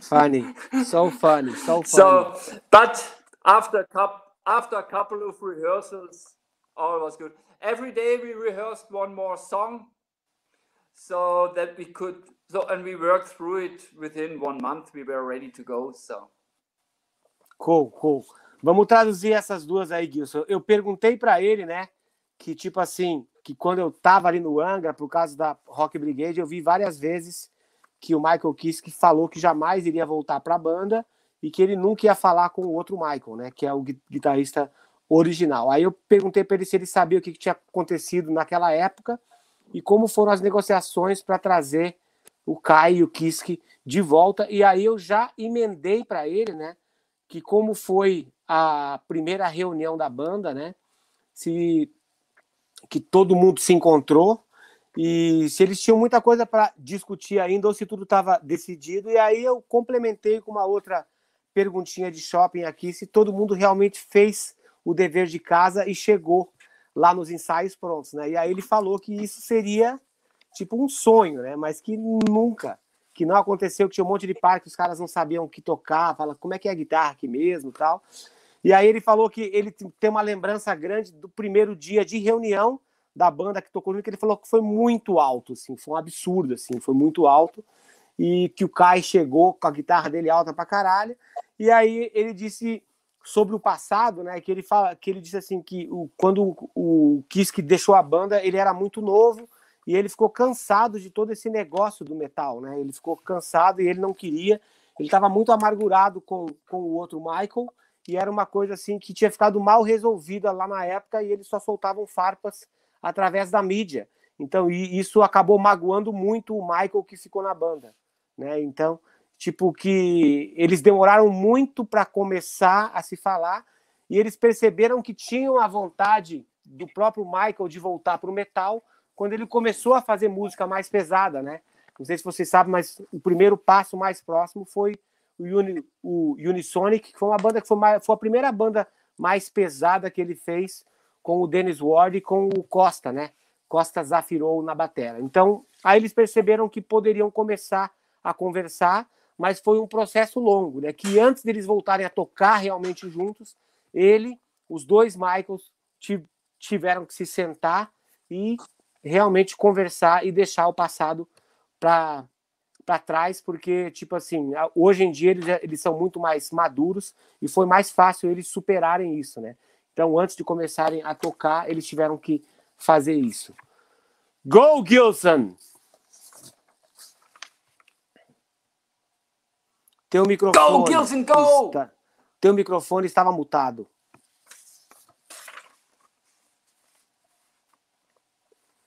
Gilson is kind of fucking lost today. He's inside. Yeah, he's in the dark. hey, have you have you seen that TV show Dark that was shot in German? How do you like that? Again? Have you seen that that TV show? What called Dark? That was shot in German.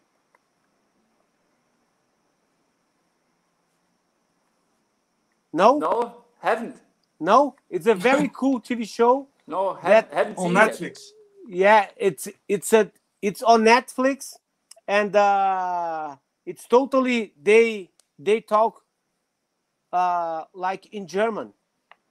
It was shoot in Germany. Oh, okay. Yeah, it's cool. It's a cool TV show. Oh, show. okay. Oh, Yeah. sorry. I, I just watched. I just watched soccer. So. Okay. But I give it a try. Okay, cool. Go, Gilson. I was lost in the dark. Yeah. Well, my question is a totally different subject.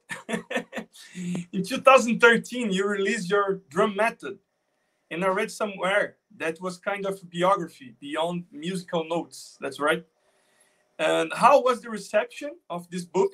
And are you planning to make another didactic stuff like this again, maybe online?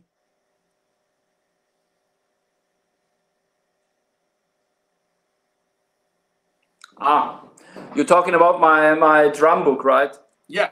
Um, yeah. Uh, somehow, I, I I had this idea.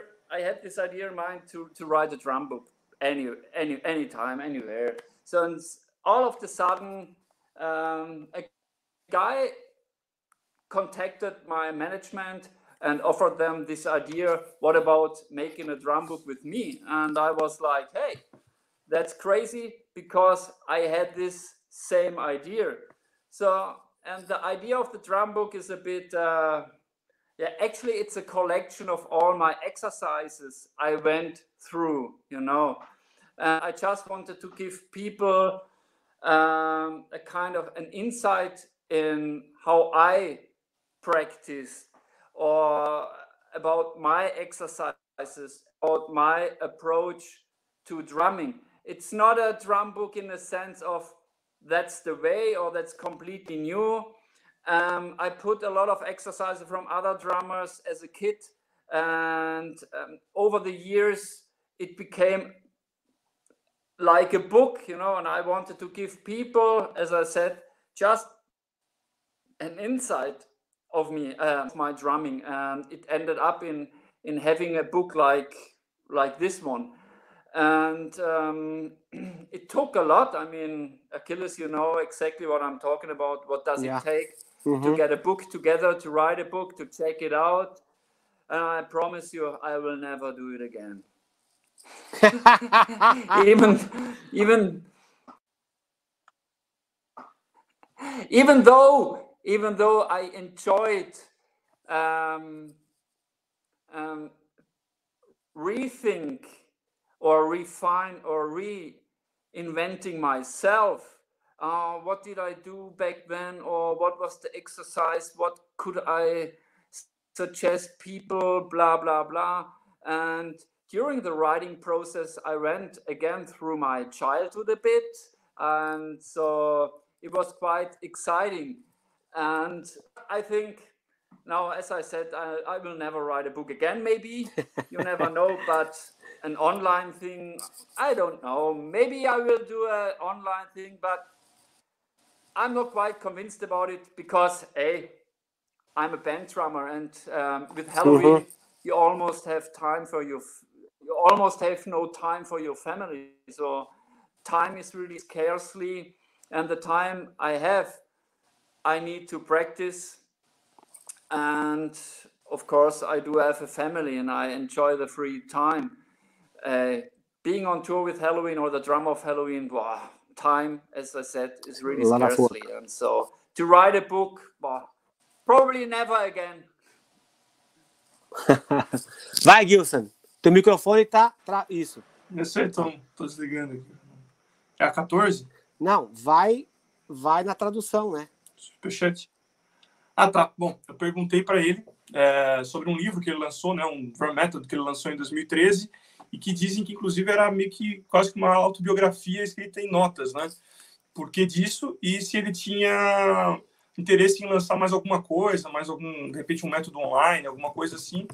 É, ele falou que tinha essa característica de biografia porque ele reuniu coisas da, da vida dele inteira, né? Ele reuniu estudos dele, coisas que ele usava para estudar, acabou se tornando um livro e ele disse, pô, Aquiles, você sabe muito bem como é que é esse lance de fazer um livro, tomou tempo pra caramba, então, cara, eu jamais quero fazer um livro de novo na minha vida.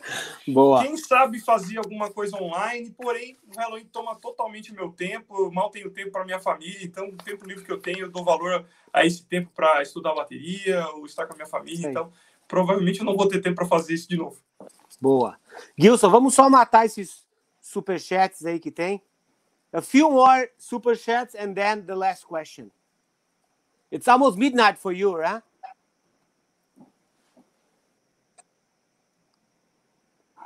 Uh, almost, yeah, almost.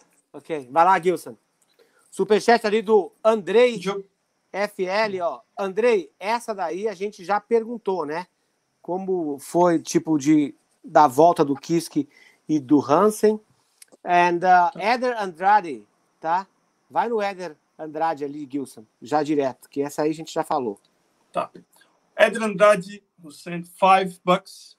Daniel, when you are not playing drums, what do you like to do out of music?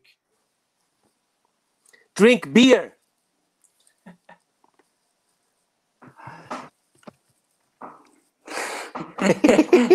um, well, that's a good, really good question because because um, drumming supposed to be to be my life and my hobby, so to say, but to make a hobby to your job. So uh, I was looking for a new hobby, and I'm a sporty. Um, I, I've been doing sport my, my life. Sport is one of the most important parts of my life. So beside the drums, I just do sport. I go to to, uh, to the gym and try to work out as hard as possible, as long as possible. And on top, I try to get my my day routine done. I have a family, um, my wife. I have to to uh, to do my homework. So cleaning windows, vacuum the floor, doing the dishes, cooking, cool. polish the crown of my wife. Cool. and I like I like catching up with my I like catching up with my friends. And I'm collecting vinyl. I'm in a col- I have a I have a really cool vinyl club here. So we have Wow. gatherings where we come together and talking about and listening, talking about vinyl, listening to vinyl. I'm into red wine, so I'm often I'm often on red wine sessions and so on. So I have I just want to do what I can't do on tour and try life. to enjoy this. And I just try to keep a regular, normal life going, which isn't as easy um, Cool. when being on tour. So get back home.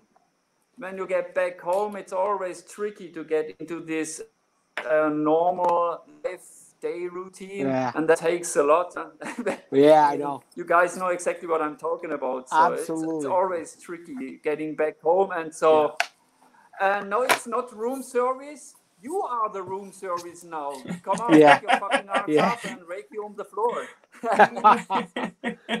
Ok, go Gilson. Traduja. Tá. Foi perguntado para ele o que, que ele faz quando tá no tempo livre, o que, que ele gosta de fazer. Ele falou, cara, o normal seria eu ser um baterista e meu hobby é tocar bateria também. Então, o que eu faço, na verdade, quando eu tô com tempo livre é o que todo mundo faz, cara. Varrer a casa, limpar o jardim, passar o aspirador, fazer uma massagem na- nas costas da esposa e tento ter uma vida normal o quanto possível, porque quando tá em turnê é aquela loucura e é difícil voltar a esse normal quando a gente tá em turnê. É isso aí, legal. Vai, Gilson. Vai ali no Diogo Rabelo. Diogo Rabelo, 20 bucks. I was at show in São Paulo when the big screen stopped working. It was bad, but the band did not give up and did a great show. Long live Helloween. OBS. Junior Carelli was to blame for falling off the screen. Do you know Junior? Yeah, this is just an internal joke. The guy, yeah, this this Yeah. guy who recorded, yeah. Juninho, I, I uh, Carelli, see, See, he he was he was on stage. He was on stage, and there was a blonde, a blonde, a really hot blonde chick in the first row with toys cocomellos like this size. and he was so after he was so after getting this girl that he completely f- forgot that he was on stage. So he plucked out the the power socket of the screen, and the rest is story. Yeah, he has cool. to blame for it. He's the one. cool. Vai, esse aí tá. Você não precisa nem traduzir, Gilson. Vai lá pra perguntinha de shopping do Dota ali, ó. Marcus Dota, who is a drummer here in Brazil, who plays a lot of Halloween and played uh, he played with Ron Grapple in Brazil. Yeah. he was here. Uh, he sent t- uh, 10 bucks Mm. and said, In your opinion, what was the legacy that Uli left in Helloween uh, with his style? And another question from him uh, What do you think about Better Than Raw album? Thanks a lot for the big, biggest Helloween fun in Brazil. Valeu, Marcos. Valeu, valeu, Dota, festas.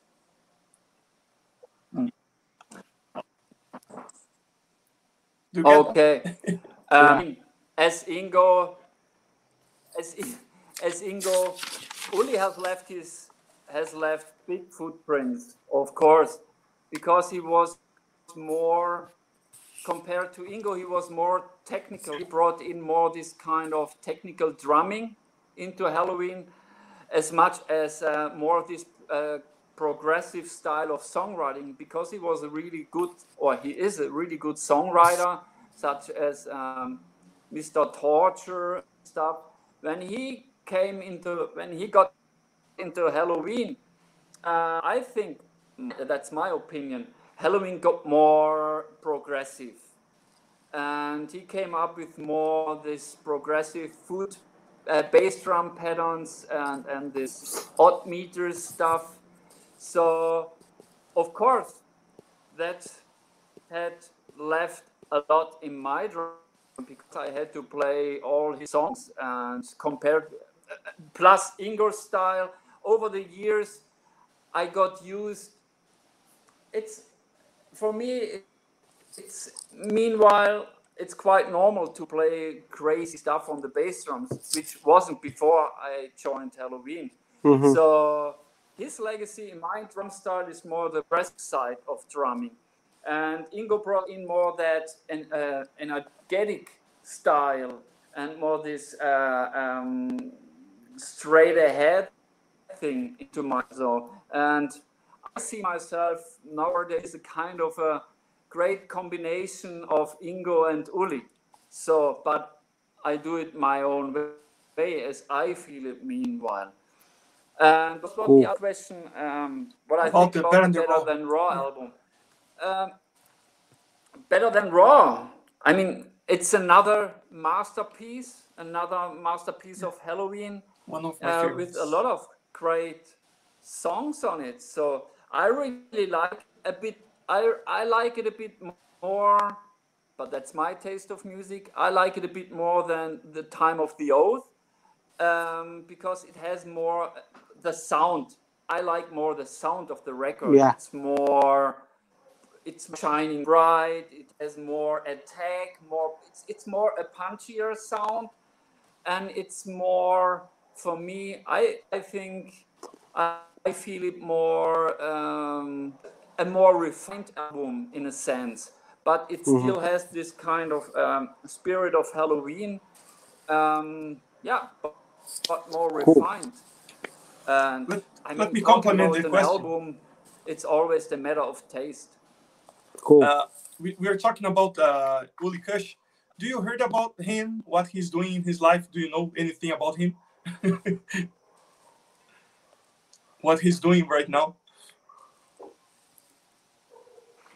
Ah, uh, I've heard years ago. I've heard that he can't play drums anymore because he had something with his elbow. That was a rumor I heard about. And another rumor was um, that he works, that he lives in Norway and works as a carpenter or whatever. There was another rumor, mm-hmm. um, but I'm not quite sure what he what he does nowadays. Mm-hmm. The last time I met him was on a festival where he played with Master uh, uh, Masterplan. Master Plan, but must have been oh that that's probably 15 years or 14 years ago. Mm-hmm. That was the last time I, I had a mm-hmm. chat with him. And that was the last time I saw him personally. So I have no clue what he does nowadays. But I guess he lives in, uh, in Norway. And more or less, it's rumors I can tell about. Okay, cool. Mm-hmm. Gilson, translate this one and let's go for the last one. Ok. Marcos Dota perguntou qual era a opinião dele sobre a, o legado do Uli Kush e também a opinião dele sobre o Bernder Roll. E eu já emendei aqui querendo saber da, do paradeiro do Uli Kush, que ninguém mais ouve falar se ele sabia alguma coisa. Ele falou que era inegável né, a, a influência do, do, do Uli, tanto no, no próprio Halloween quanto nele, que ele trouxe uma, uma coisa mais técnica, um pouco mais progressiva para o som do Halloween, uh, com quebradas de tempo e tal. E isso acabou, ele, ele considera que ele conseguiu imprimir isso no estilo dele junto com o do Ingo, né, que também é uma influência forte nele. Ele diz que gosta mais do Better Than Raw do que do Time of the Old, por exemplo. Acha que é um disco que tem um punch maior. E respondendo a minha pergunta, ele disse que tem alguns rumores, mas ele não tem certeza porque a última vez que ele viu ele faz uns 15 anos, num festival ainda com Master Plan, mas que ele teria talvez machucado o braço, não pudesse mais tocar, uma lesão, que ele não pudesse mais tocar bateria. E outro rumor é que ele estaria trabalhando de carpinteiro em algum lugar na Noruega. Parece que ele mudou para Noruega e está morando lá. É isso aí. Okay, so the last questions. How are the things decided in the band? It's more between Michael Weikath and Andy Deris, or there is a vote to decide things nowadays? Again, again. Say it okay, again. okay. So, how are the things decided in the band? It's more between Michael Weikath and Andy Deris, or there is a vote to decide the things?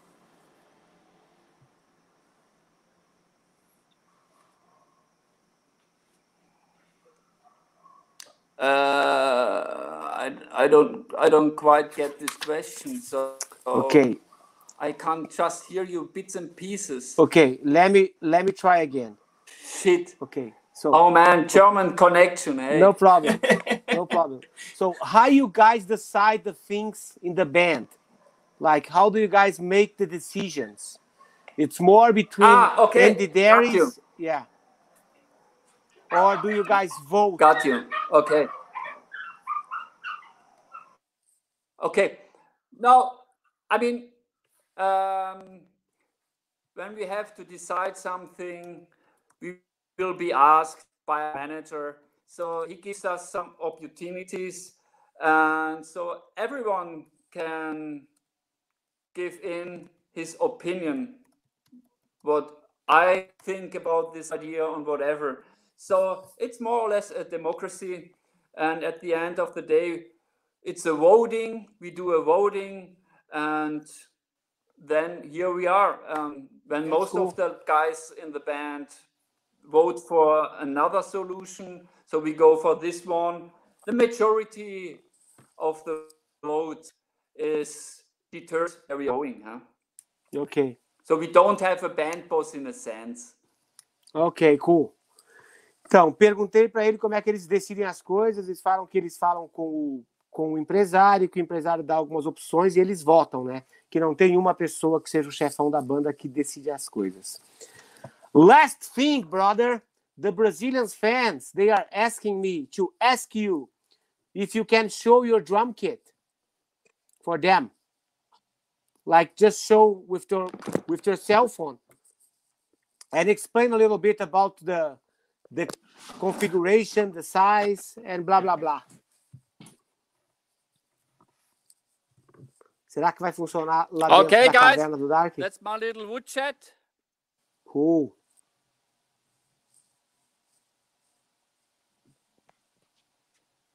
Uh, do you see it? Can you see it? Uh, Yes, uh-huh.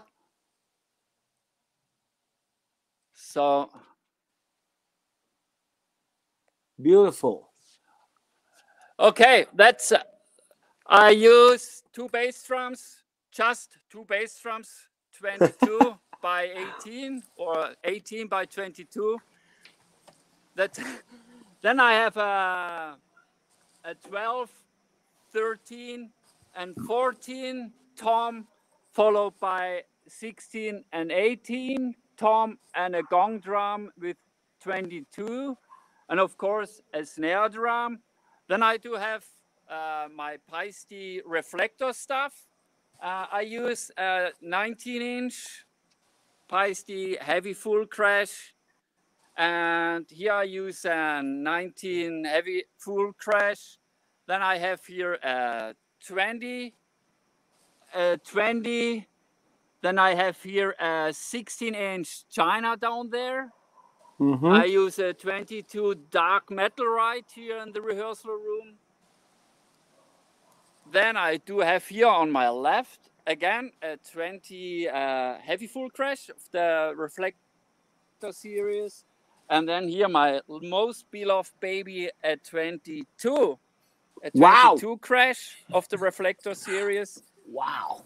Oh, I love huge. it. I love it a lot. How Even how live, I do have the same setup, but white coated. You know? Okay, yeah, I saw and them. I do So- have especially made 40, 14. 14 inch dark crisp hi-hats. Yeah, Cool. and and a little and as a second ride, because I know a crazy drummer from Brazil who always uses two rides, but I have no space for two rides. so I stripped down. Yeah, really. You Cool. really Achilles, you inspired me playing two rides. Thank but you, I can't carry on. I have no space left for a for a second ride. So Uh-huh. uh, Paiste came up with this idea of a root bell. You know, That's amazing. You need you play space. that root bell. Give up one of the kick drums. no way, no way. I don't think so. No way. Ah, No way. Fuck a second Bad ride. idea. I need four bass drum. yeah, for sure. So hey, Bad idea. like hit hit this But- hit this little cymbal, please. Wow, beautiful. It sounds pretty much like a small ride cymbal. Cool. Yeah. Amazing. I mean, it's it's a bit it's a bit more high pitched, but if you play two rides, diggy diggy, 60 note or whatever at the same time, Uh-huh. you can't hear the difference quite well. So uh, Amazing. um, Very been good Which idea. song? For Which song do you use years. this? Which song do you use Again? both of rides? Which song Oh, do you uh, used to play? I use oh you. almost. Uh, I have a lot songs where I play double ride patterns. I don't know exactly which song. For example, uh, a good example, I don't know. So, um, I, but but I remember the first the first record I I was using or I used two rides was the Seven Sinners. Yeah, I started Cool. just as an effect. So I had this 16 syncopated 16 bass drum notes going, and I thought it would be nice to put on a ride cymbal, but I can't Cool. get my left hand over there in that Uh-huh. speed. So Mhm. I put this bell underneath the hi-hat. So Closer. I played syncopated grooves like and had this double right thing going with the bass drums. Uh-huh. And meanwhile, meanwhile, I use it often in during solo parts. You know, um, and I just play the same what I play on bass drum, uh, uh, continuous uh, 16 notes, and the ride goes over it. And I think it's a nice effect to embellish a bit the solo part. But as soon as the singer comes in, uh-huh, the singer is in the house, the ride has to go. cool, Dani. Thank you so But much for your time. Thank, thank you, so much for, for, your hooking me up. time. Yeah, thank you so much, and uh, like thank you for all the all the nice answers, and also for your you know the way that you you make your living. This is like you are an an amazing drummer, a very important guy for the metal scene, but at the same time you are a very Oh. simple guy. This is really cool. So thank you so Oh. much for your time. And um, me and Gilson, we're gonna stay a, li- a little bit more here just to translate this very last question. And uh, Ah. thank you so much. Good night, and say goodbye to your fans in Brazil. Hey, Achilles, first of all, and Gilson, thank you for hooking me up, for giving me the chance to be part of this great, great, great TV show. Thank you really much. And Achilles, um, I remember when I uh, met you the first time, it was in Sao Paulo, I guess, in the hotel, in the hotel lobby, where Yeah, you presented yeah. me your drum book. I still have it Yeah. here, and I practiced a Awesome. couple of things out of it. Thank you. You're quite Awesome. inspiring drummer. Really, you're Thank you quite so much. inspiring drummer. You're a master, such a talent. And hey, thank you really much for your friendship. And to all the fans in Brazil, hey, take good care about you during these hard times. Uh, stay healthy and take care of you. And we will see each other hopefully soon in your country on stage. And yeah, hey, thank you for everything. Thanks for being a Helloween fan because you make it possible that I can make a living with playing drums. So yeah, I really appreciate. Yeah, Cool. hey, no fans, we couldn't make any music, you know. So fans are really important. No fans, no money, of course. Yeah. And, um, yeah, but I really appreciate having fans around the world, especially in, in, in Brazil. And again, thank you a lot, Achilles. Gilson. Thank you, brother. Good Uh, night. Thank you. Have have And a wonderful sorry for the bad, week Sorry for the really bad uh, connection. connection. Now I'm going to kill totally okay. Telecom. I'm going to kill my provider tomorrow. this happens all the time here. But thank you so much Uh, for your time. Have a good night and start your week with a very good practicing tomorrow. Stay heavy. Bye bye. Bye. Bye Bye. bye. Thank you. Então, traduga, Demais. traduga aí, ô Gilson, pra gente ir pra puta que pariu, porque aqui, aqui vão ser duas. Aqui vão ser que horas aqui? São três da tarde. Tem salinha hoje. Tem salinha hoje. Tá, onde é que foi que a gente começou? Ele começou falando da batera dele, mostrando É, exatamente. Eu pedi pra ele falar. kit, É, kit fode. o Kit Ford, que ele usa. Pô, legal a bateria dele, o estúdio dele. E É. ele gosta do Signature Reflectors, né? Ele É. usa tudo full crash. Pra mim é um dos meus favoritos da, da parte. É, eu sei. E ele tem um 22, né? Aquele ali eu, É. eu tenho 20, eu tenho 20, mas 22 eu não cheguei a botar no meu set ainda. Mas estou pensando, né? E aí ele falou que ele, né, ele falou que por causa de um baterista louco brasileiro que usa dois raids, ele, ele foi inspirado a colocar um outro raid no, no set dele, mas ele não tinha espaço, né, para fazer aquilo. E aí ele pediu para a Apache desenvolver alguma coisa que desse. Aí eles fizeram aquele rugezinho pequeno. Eu pedi até para ele tocar para ver o som assim.